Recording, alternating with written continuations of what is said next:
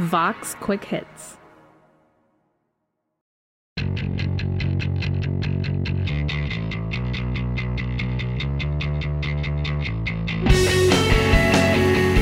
guys, this is Matthew Iglesias, Ellen Nelson, Dara Lynn from Vox and The Weeds. Uh, we're going to ask today, what is it that people are missing about this COVID relief bill and the debate that's unfolding on Capitol Hill? Yeah, I mean, I think that, you know, we're we're still kind of talking about the, a lot of the specifics of of what is in the bill and and specifically also the the size of the bill, whether it's going to stay at one point nine trillion or or, you know, kind of be pretty close to that. But I think the thing that is is really missing is, what does this mean for the uh, arguably potentially larger second half of Biden's like relief and recovery plan, which is this infrastructure package that he's going to introduce later this month. And the big question for me is, what does this mean for Biden's political capital in Congress to get that piece of it done? Yeah, I mean, I think this is something that has not gotten the full attention that it deserves. But Biden's team has always maintained that they are going to follow this up, that they call this uh, rescue, and then there's going to be recovery. Right. And the recovery bill is sort of policy T K, uh, but they say it's coming soon. Right. They've said that it's going to come before an address to a joint session of Congress. That's like what normally is the State of the Union. We don't call it a State of the Union in the president's first year. That normally happens in February. Uh, it is February now.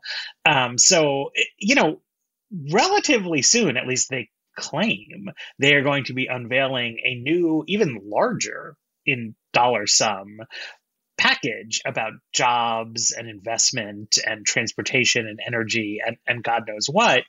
And I mean, who knows what will happen with that? But like, we will look back and see the tactical decisions that were made around this one point nine trillion proposal, I think largely through the lens of, how did that or did it not set us up for whichever this next thing is?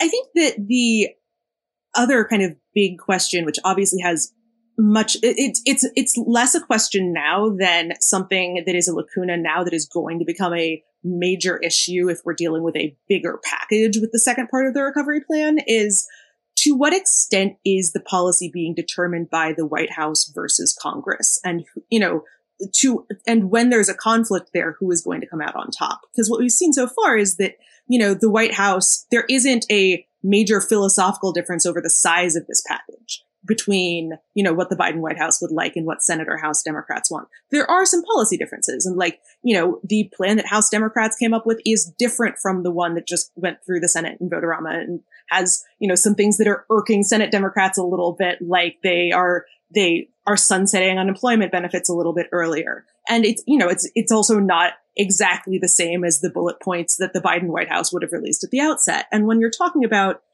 a package in the second part, you know, the kind of recovery phase that is both potentially much bigger price tag wise and much less well defined in terms of what exactly is needed and where the big pots of money should be, you can kind of see that becoming a bigger issue as it kind of becomes, I guess, then apparent to what extent the Biden White House is willing to tolerate letting lawmakers kind of put their own priorities into things and disagree with the White House, versus when they're just kind of going to insist that the president made some promises, it's up to Congress to keep them.